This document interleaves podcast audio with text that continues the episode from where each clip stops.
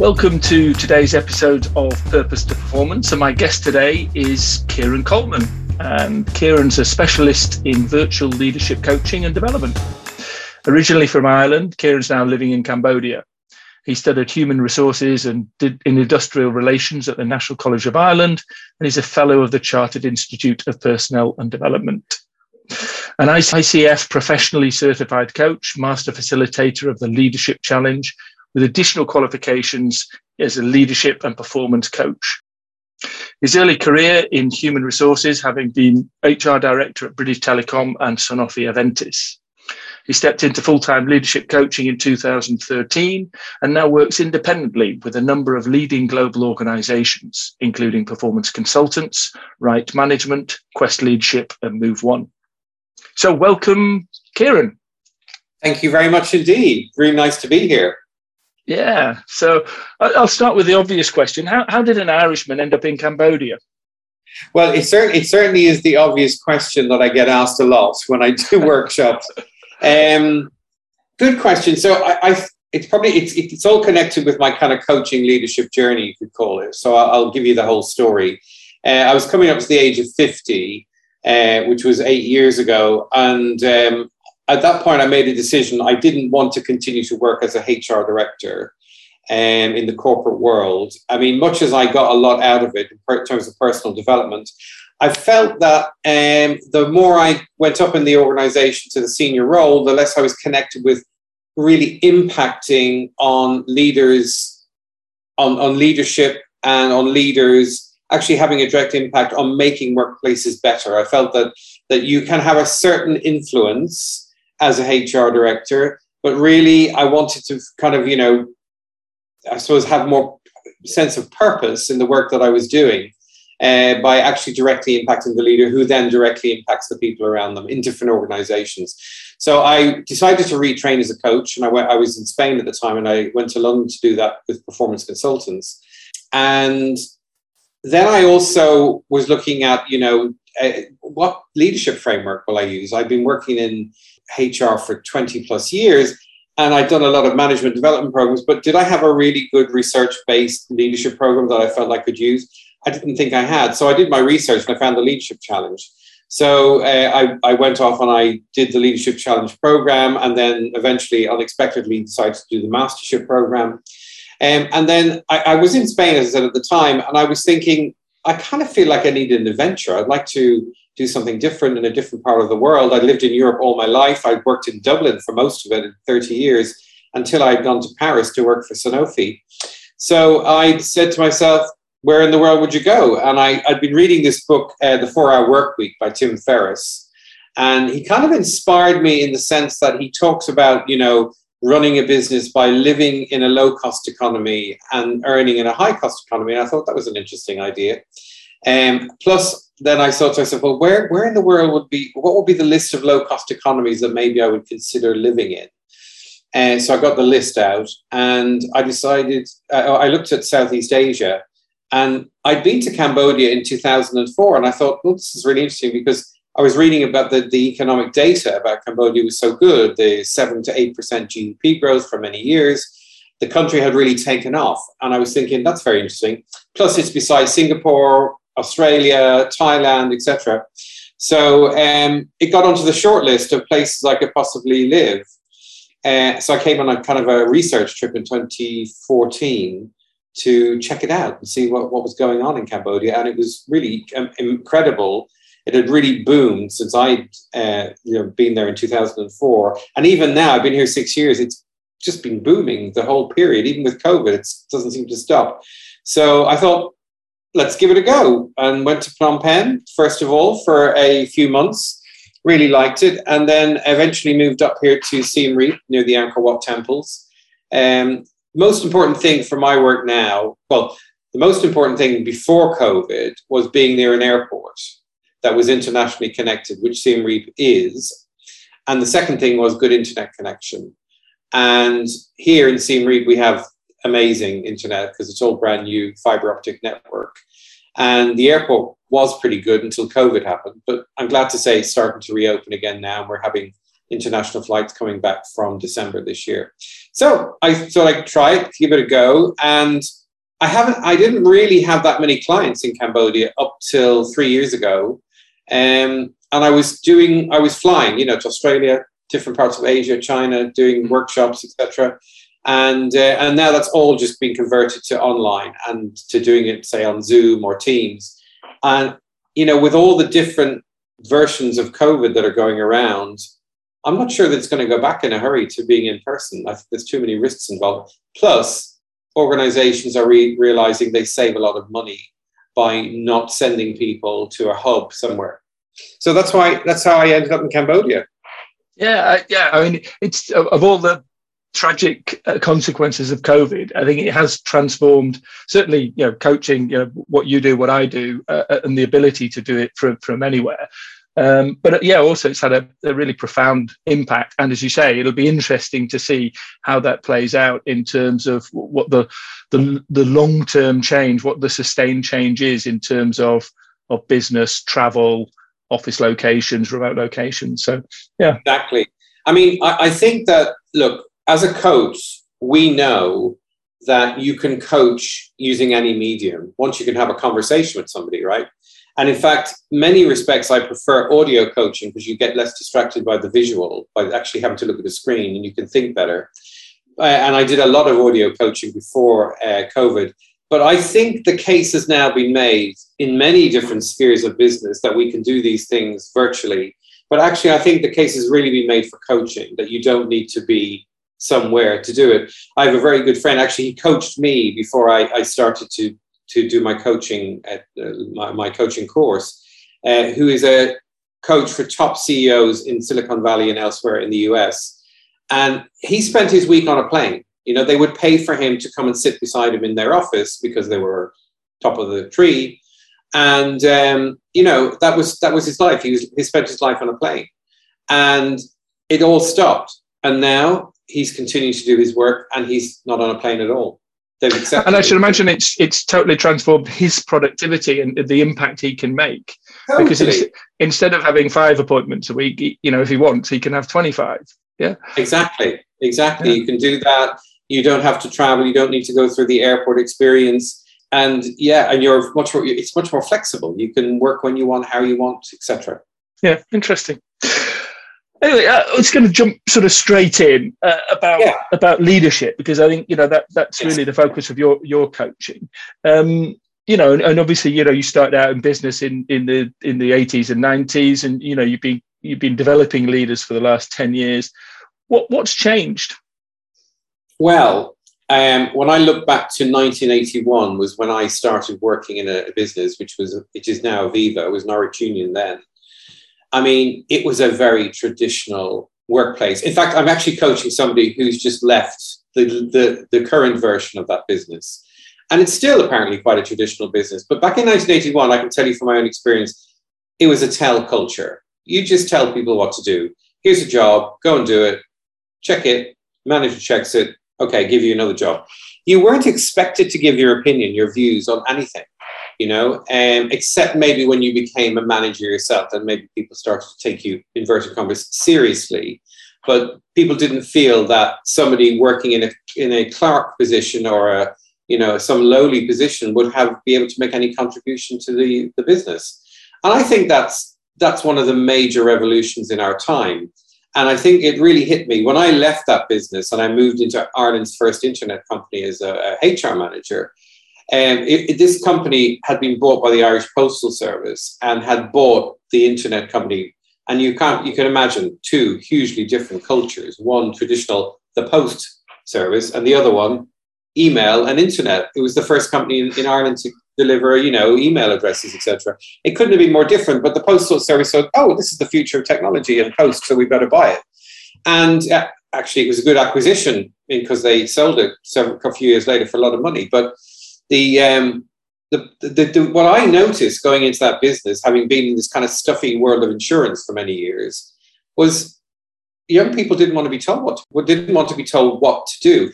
Give me a project, tell me what you want, and I will then work the A to the Z. I don't want to be told how to go from A to Z. Um, and it was really, it was a real eye opener for me. You know, oh, suddenly it's like the new generation is not wanting to be told anymore. They actually want you to just ask them questions and then then get up, they get on with it. So I think that's been the major revolution. And if I think about um, coaching as becoming part of that leadership change, the whole premise of coaching is that you're asking people questions because you believe they can solve the problem themselves, right? So if you bring that into the leadership context, then you believe that people around you when you're working in business are resourceful and full of potential and can achieve lots of great things. So that's that initially was when when um, companies like performance consultants started, they were teaching people how to be coaches, mostly to be professional coaches. Now tra- coach training businesses, the biggest part of their job is teaching people in business how to be coaches. So it's been recognized that it's a much more effective, higher performing way of leading is to coach people rather than just tell them what to do. And I think part of that revolution has also been fueled by Silicon Valley because companies like Facebook and Google, etc., are full of these young people that I used to work with, the type of people I used to work with in Ireland online. And it's the same thing. They're going, it, we, we won't, you know, what was it? Is it not Bill Gates? It was the head of Apple said, the one who died. He said, you know, I pay people to get them to, to do things. I don't, eh, oh, I can't exactly remember the quote was now. Do you remember the one I'm talking about? He said, um, Steve Jobs. Steve Jobs. It was the quotation about, um, oh, yes, I pay people to get them to tell me what to do. Right? And that's the point. You ask the questions, you, you give the challenges, you invite people to solve the problem so that they, as CEO or leader, you can be told what the right thing is to do. Right? It's not the other way around. Yeah. Uh, so, what are the catalysts behind the, that change? You know, so it, it's, a, fundamental shift. Well, I, th- I think the catalyst is is actually people, young people have got fed up. They don't want to be told what to do. That's it. I mean, it's just it. We've we, have we have come through an era. I mean, certainly in the '90s and into the new century, where people are going. I want freedom. I want to be empowered. I want to feel like I've got control over my day to day. I don't want to feel like somebody's sitting on my shoulder telling me what to do all the time. Right? Who mm. wants that? I, I, mean, who from the age of 18 do you want somebody sitting on your shoulder telling you what you, you're supposed to do? No. So, you know, you can't have, you could say ultimate freedom working in a business, but you can certainly give people a lot of freedom to be creative, to come up with ideas, to solve problems. And that's what coaching, I mean, coaching and leadership for me in the new era are totally connected. You cannot have a performing culture without having coaching as part of it. So, in, in that context, then, what, what, what makes a great leader today? Um, somebody who listens, uh, somebody who really is present, uh, somebody, uh, I, I, love the word Dan, Daniel Goleman, the professor in Harvard University, says, when you're with a great leader, you feel felt. They, un, you, they understand you. They understand what drives you. They understand what motivates you. Um, they understand what you're trying to achieve. They are there to support the, your development. That's what makes a great leader today. And, and it's very interesting because, you know, I did the Leadership Challenge, uh, which was based on work started in the early 80s by uh, Jim Kouzes and Barry Posner. And when they were working together in Santa Clara University, they just asked leaders a very simple question. When you're being really successful as a leader, what are you actually doing? What are the behaviors you're exhibiting when you're really being successful? And it was through interviewing 5,000 people and doing the research on that that they found 30 key competencies which is really the basis of the leadership challenge, that no matter what culture you're in, what type of organization you're in, that it will really deliver results and create a high performing, empowered uh, environment. So, what's interesting is if you look at those behaviors, they're all about listening, they're all about enabling, they're all about challenging, but really understanding the people around you and really connecting because they say, look, leadership's a relationship. It's not, oh, I've got into the office and my door says HR director, now I'm the boss, right? Uh, that is not the way people uh, respond. They respond to having a good relationship with a manager. We know from research that the two reasons that people leave organizations are their managers and the development, whether they, they get developed or not. They're the two principal reasons. And um, if you create the right culture, the right environment, people will grow and develop You know, like you put water on a flower and fertilizer, they'll grow and develop. Um, and uh, you will have a much happier performing workforce. I mean, the world of engagement studies is all about that. Uh, the the um, there's another area now which is really popular, which I can't remember the name of quite at the moment, but it's it's really all about engagement, how we engage with the people around you. You cannot no longer treat people uh, the way they were treated in 1960, you know, mm. uh, or in, even in 1980. Yeah. And what strikes me is, or, or, or the question that that comes into my mind is, from an educational point of view, have we really taken this on board? You know so you know now it's not about knowledge and expertise as you said because you know post digitalization that it's the information age it's always available at your fingertips. So it is now much more about those softer things of, of communication and relationship and everything else. You know is that reflected in how we're actually educating and developing our people coming into the workforce? Or are we having to still retrofit those skills through coaching in terms of development I think it rather depends on, on the school you went to, the university you went to, the experience you've had in other workforces or in other workplaces.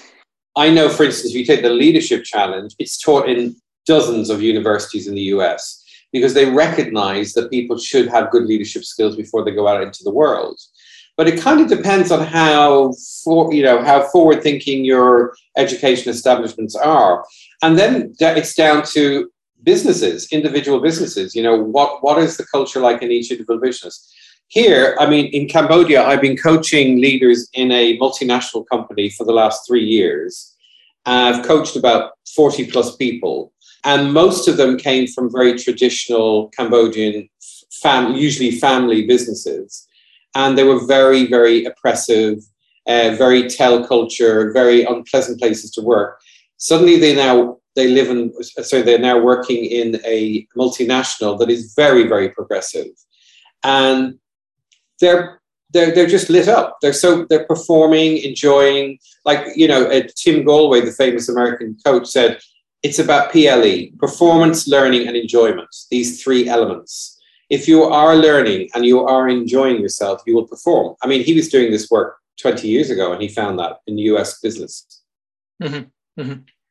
So, I mean, how how important is is context for leadership? You know, if you, if you have a good leader in in one company uh, and you yeah. and you take them out and you, you, you put them in another, are they going to succeed if it's a different sector, a different technology, different team, different culture?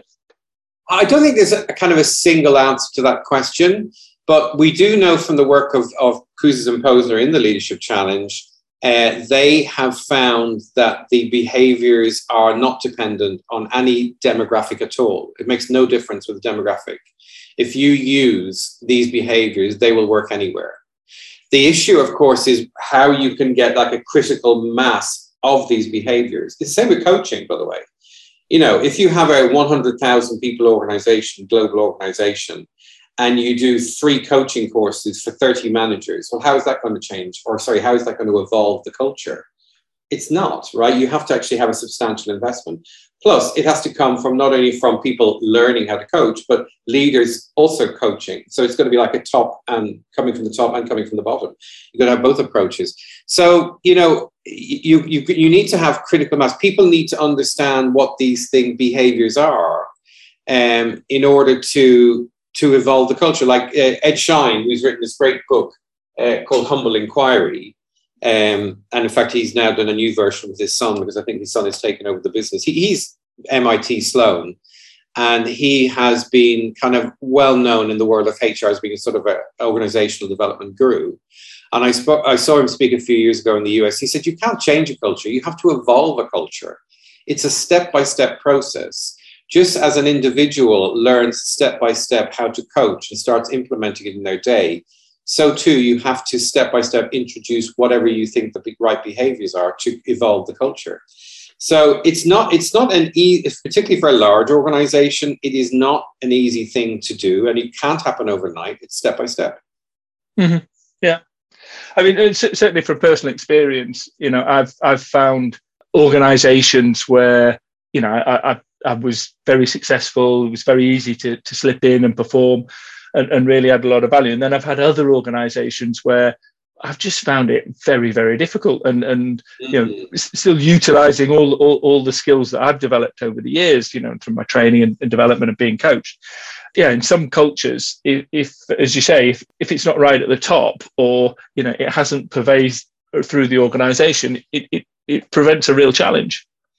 It does, and look, it's like when when any professional coach coaches, the first thing we have to do is raise someone's awareness we can raise awareness from what we see when we interact with the individual, or maybe they have a 360, which tells them, you know, what other people think about their leadership.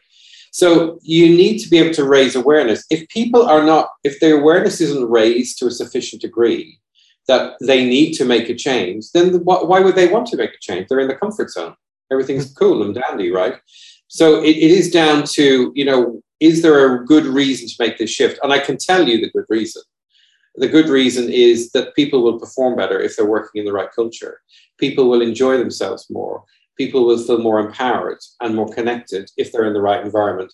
So I would say probably at the end of the day, it's down to what's the competition doing? Is the competition creating a great workplace?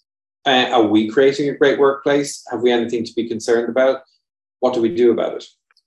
Yeah, and I, I think you know the other dimension that I think is becoming particularly acute, certainly you know here in uh, in Europe at the moment, is can you recruit the right talent and can you retain the right talent? Because as you say, you know the the mindset of of the millennials and Gen Z and everything else is we're not going to put up with something that you know is, isn't right, that isn't inspiring us, that isn't exciting us, we're not enjoying.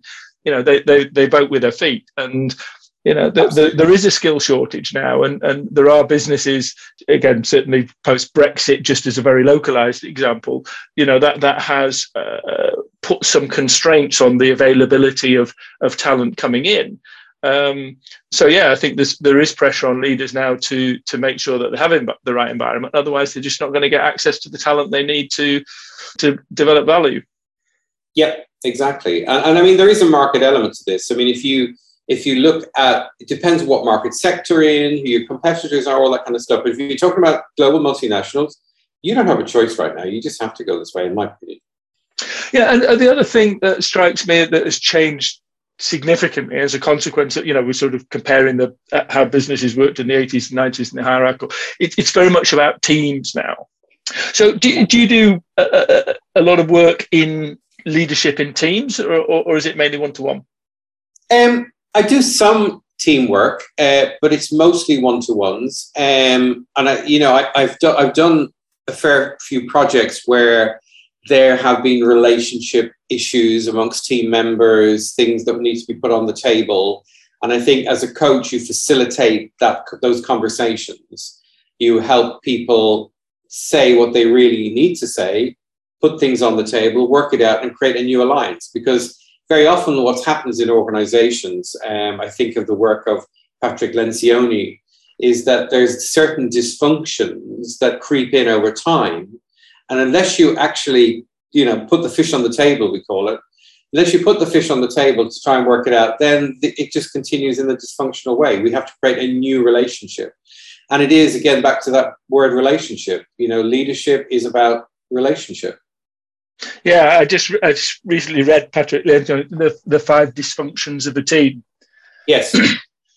and uh, yeah, it was it was quite it resonated with me because I I remember back to the first time I, I w- became a, a member of a board of directors, and, and I think it's fair to say that it, it was probably when I joined the most dysfunctional team that uh, you'd ever likely to come across. But we went through this very uh, painful process of uh, of coming together as a team and, yeah. and working through those you know those dysfunctions of which we we were able to exhibit all of them quite quite uh, quite comfortably.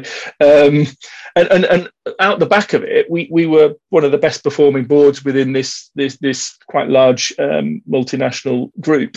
Um, so the transformation was incredible. But you know not only in terms of performance but just the the on a personal level how you felt how it, it, was horrible in the in, in the early days when it wasn't a team but it was fantastic and, and inspiring and supporting uh, and energizing and challenging once we'd turned it around and become a functional team. Yeah.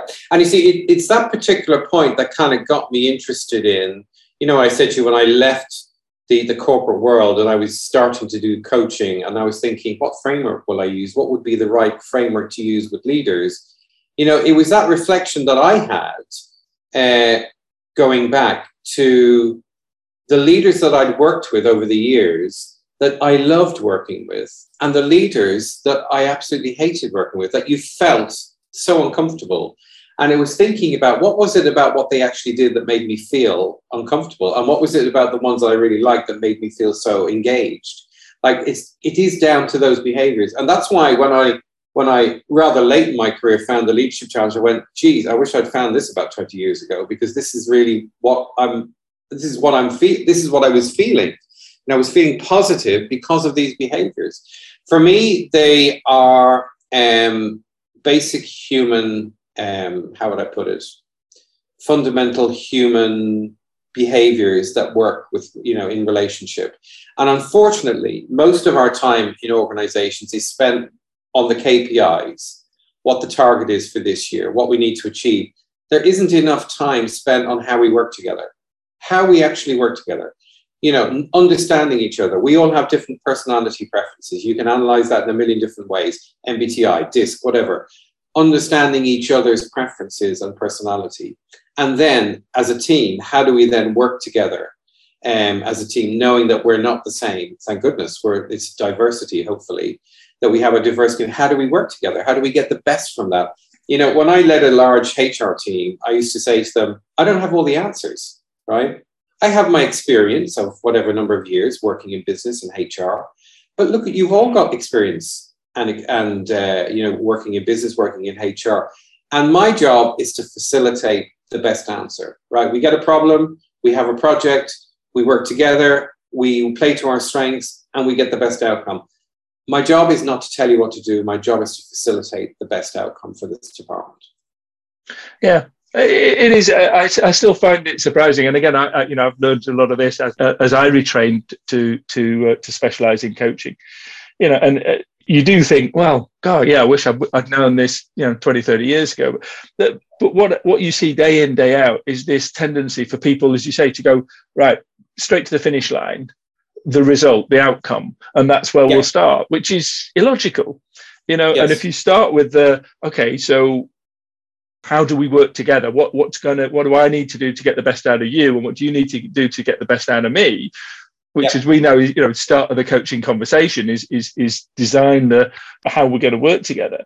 Um, yeah, it's just it, it's it's it's quite alien to that this business idea of well, let's set the goal, let's set the KPI before we've even talked about who's in the room. Yeah, exactly. And I think that every business conversation should start with how do we work together? everything, you know, because every, for, you know, if you have a new project team, it's a new group of people. We need to understand each other. Let's some, get some time understanding each other, understanding what we are, we can bring to the table, and then work out how we do that. Yeah, then we can plunge into the project. Yeah, and I think you know, again, just thinking in terms of the way organizations work and you know post globalization you've now got the these these remote teams so you've got people from different native cultures. I mean, obviously, you know, you've experienced this, you know, working and coaching all around the world. You know, you've got to understand some of those cultural differences. I, I recently, again, another good book, The Culture Map, Erin Erin Meyer. Yes, yeah, I've, I use that with a group actually.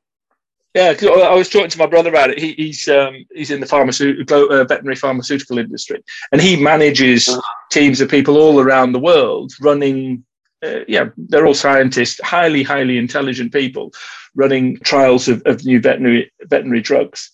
Um, and yeah, you know, at first he found it particularly challenging because he'd got a, a Dutch team, a Danish team, uh, a, a, French team, and, and, then further afield, you know, in, into the Far East. And the cultures are very different. So the just the manner of communications, you know, and it, it all comes out in, in, in the book. So, so he, he he referred to the book, went through that culture mapping piece, you know, when he realised that he was actually struggling to get some consistent performance of this this diverse group, once they've been through it, suddenly, yeah, the the, the level and quality of the communication rose significantly, and therefore the the actual speed of of, of delivering these projects came down very very. Uh, sorry, the speed increased, the time scales came down significantly. Uh, this is the point I'm making um, about raising awareness. You know, understanding each other. I used with the multinational company that I work with here in Cambodia. I used the Erin Meyer uh, assessment, and suddenly they because it's a mixed team. You know, some Cambodian people, some international people, and they start to realize, ah, okay, that's why you say that or do it that way, and other people understand other things. You know, it's all about raising awareness. You know, it's really kind of, if you like, educating ourselves. You know, about difference, about diversity, about the fact that we don't. You know, I, I mean, the the earliest example for me of that was the MBTI. Oh, okay, so some people don't plan everything. I do. You know, it's like people have a different preference. It's not because they can't do it, don't want to do it. It's just that is not their preference as a person. So hmm. when we understand each other more, we can work together better. And that's really when you are doing team coaching, that's what it's about. It's about getting people to understand each other better. And Lencioni's work has really contributed to that. I think he now calls it the he switched the title around. So it's the five behaviors of the not functional team, but uh, basically the five things you should be doing as a team. And that book is all about really understanding each other. It's about getting to understand each other so that we can work better together. Mm. Fascinating. So, uh, um, looking forwards, then, you know, mm.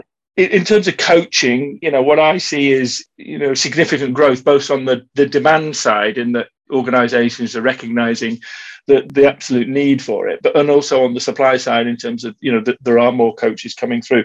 Uh, how do you see it playing out? Uh, I think it's very clear uh, for me. There is still a, there's kind of like if you think of international hotel chains, they have, you know, they have the the the cheaper brands at the bottom, and you work their way all the way. If you look at any of the big international chains, they have like they cover the breadth of markets, and I f- fully believe that uh, coaching has become democratized or is in the process of being democratized. So you have organizations that specialize in uh, delivering coaching to international organizations easily and simply. Uh, in other words, the fundamental kind of mindset is everyone should have a coach and everyone can have a coach. Because, first of all, there are so many people. If you look at the ICF, the International Coaching Federation, every year they're making more and more people ACCs, they're qualifying to be coaches. Uh, and on the other side, organizations are realizing, oh, do you know what? You know, everyone should have a coach, really, if they want one. It's like the project I do here for the multinational. The general manager said, I want you to be able to come here every month for three days and coach 15 people about anything. I don't care whether it's work or not. It's up to you. It's up to them what they want to be coached on. So there's a sense that coaching is a good thing for everybody. And so there are certain coaching organizations that are going, okay, we'll make it simple. We'll have a platform. We'll have video profiles somebody can come in, look at your video, and go, okay, I'm going to coach, get coached by that person, uh, and they're going to make it quite freely, avail- you know, quite available to not even just to leaders, but to anyone in organizations who want it at a reasonable price. So I think we are seeing a sort of a, a layered, you know, just like international hotels, we've got this kind of layered level of coaching. Now, at the end of the day, a coaching is also a relationship. So it really depends on the kind of relationship you have, coach and coachee. So I think that you're still going to want to have, if you like, more expensive, high level coaching because somebody who's a CEO wants to know the person coaching them understands their world. And if you've just come out of college and you do a coaching qualification, you're, you don't have that background. If you're a good coach, you don't need to know anything about the business or anything else. But the reality is, in the eyes of the coachee or the client, you do. You do need to understand their world. So, um, so I feel the, the word for me that stands out when I think of the future of coaching is democratization. Coaching for everybody. Mm. Yeah, I, have coached quite a few people in, in the Google organization. I was talking to them about you know the, uh, how mm. they find it because the, these people came to me just independently outside of the organization, and when I looked into it, you know that yes, you know you've got your Silicon Valley coaches. Um, I can't remember the, the, the, guy who did who was coaching all of them. He, he passed away um, recently. Bill. Oh, oh, I was thinking of Goldsmith, but you're, you're thinking of somebody else. Yeah, Bill. Um, Yeah, the guys Oh, at. Google wrote a book about him. You He know, wrote the book. Yeah, that's eight right. billion dollar coach, uh, Bill Campbell. Yeah. Bill Campbell. So I mean, Yeah. yeah. yeah, he was coaching, you know, the boss of Apple, you know, Steve Jobs at Apple, and, and then the, the bosses at Google, and you know, on paper, all these competitive businesses, but they just recognised he, he, he was such a great coach. But yeah, so you know, and obviously he's at the the top of the tree, and then you know they had you know very well qualified in-house coaches for the sort of executive layer, the VP, but then beyond that. They just have a global contract with with BetterUp, I think it is, and, and and that gives availability to to coaching, as you say, at an affordable level throughout the organisation. And uh, yeah, I've just recently signed up with platform C- Career Point, and it has the same sort of proposition. You know, they're selling into the business, but it, it's it's very much aimed at, at junior first line management, and, and and it's about career advancement. So how they can add value, more value in the company, and advance their careers with, within the company.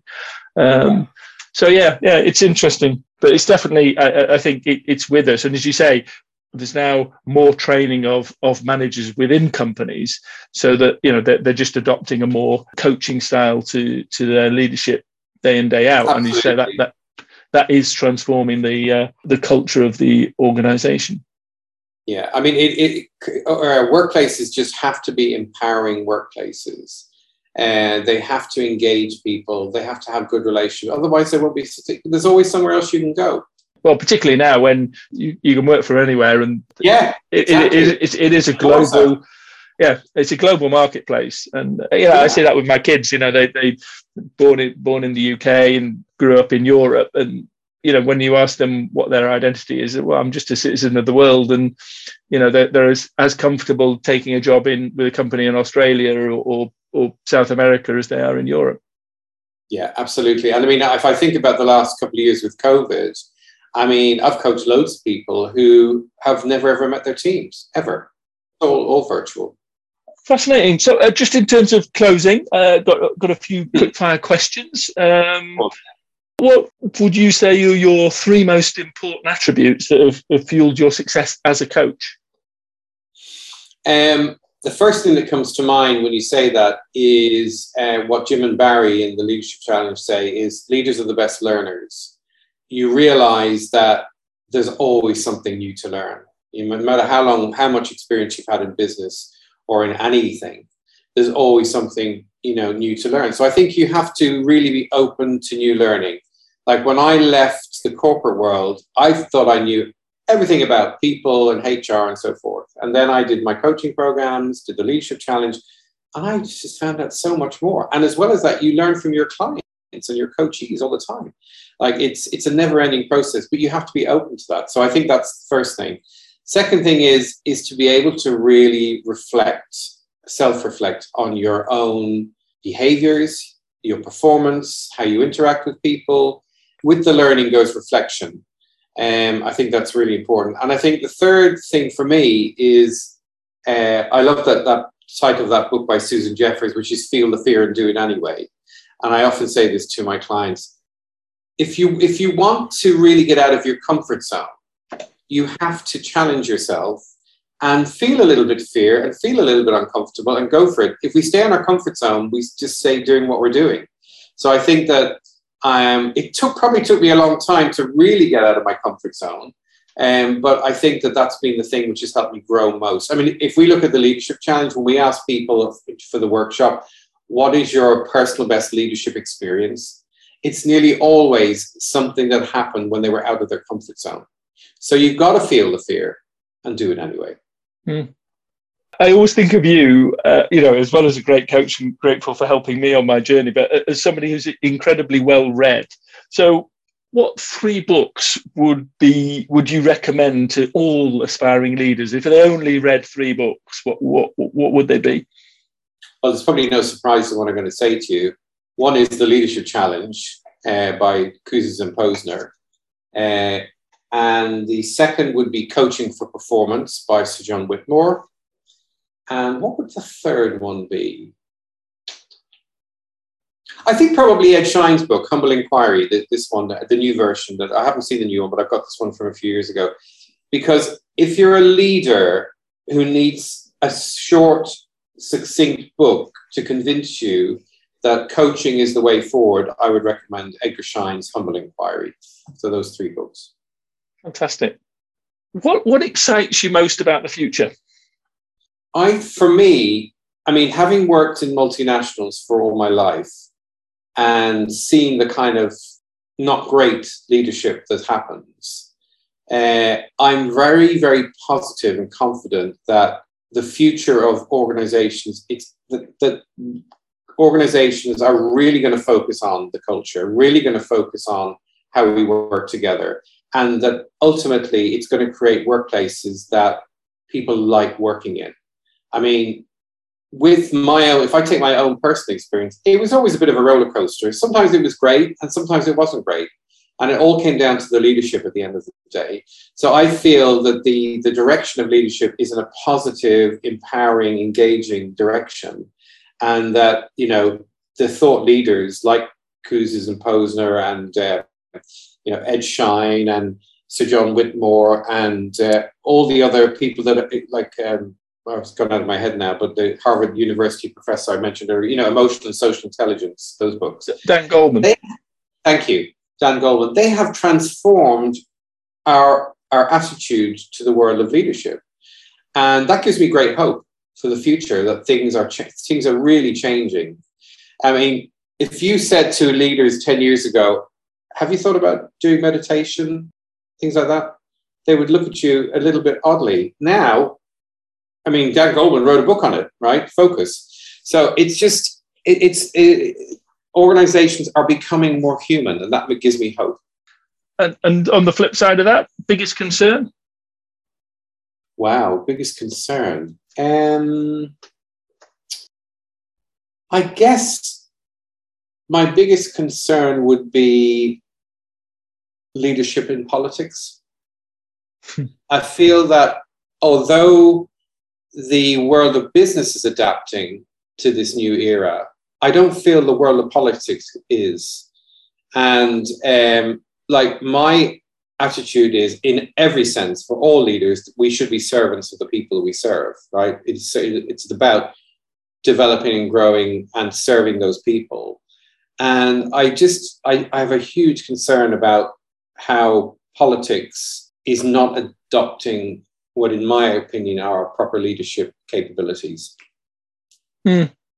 I'd absolutely echo that. You know, I've, I've had this conversation quite frequently recently. You know, who, who are those inspirational global leaders in, in, in, the, in the political environment? And it's really difficult to to call them out because it yeah. just seems like a sea of mediocrity. And and I don't know why that is in terms of you know there is this you know, very clear progression and, and enlightenment in, in in the commercial sector, but not in politics. And I, I, don't know, is it because the political world just doesn't attract those those type of people because it's just not rewarding enough and uh, or, or, or, what it is. But it, it, there does seem to be a, a, a, distinct void. There is, and I mean, it seems to be that the one that everyone talks about, and I think rightly, is Jacinda Ardern. You know, the uh, New Zealand Prime Minister. Mm-hmm. Um, and I was reading an article, I don't know anything about it, but I was reading about an article about the, the Finnish prime minister yesterday who was accused of being, you know, enjoying herself too much, you know, going out partying with people. And she said, Well, I'm young, you know, that's what we do. And I think that I think we've got politics has got to adapt to the new era as well. And unfortunately, it it just doesn't it, it just there's only pockets of it. You see the occasional great leader and you think, wow, that's amazing. But yeah, too many too many leaders feel like a traditional leader. I've got to tell you what to do. My role is not to engage you and have a dialogue with you, but I need to tell you what to do because I'm the boss. Hmm. I think yeah, perhaps it's uh, I don't want to lapse too far into a political debate, but it, it's because politics is is set up as as conflictual. You know, so you've always got an opposition party to to uh, yeah. to go against, and it just seems that that that that constant conflict. So you're just defending your position all the time rather than trying to create. But anyway, that's probably a, a, topic for another day. Another Listen, Kieran, it's been an absolute delight talking to you. Uh, well, this morning for me and, and, and this afternoon for you. So thank you so much. Um, have, a, have, a, have, a, great Christmas and uh, let's hope 2020 brings us um, health, prosperity, and happiness. Well, I, I mean, in the words of the song, the only way is up. I think we have to go one way now after this last few years. Yeah, great stuff. Thank you very much. You're very welcome. Take care. See you soon.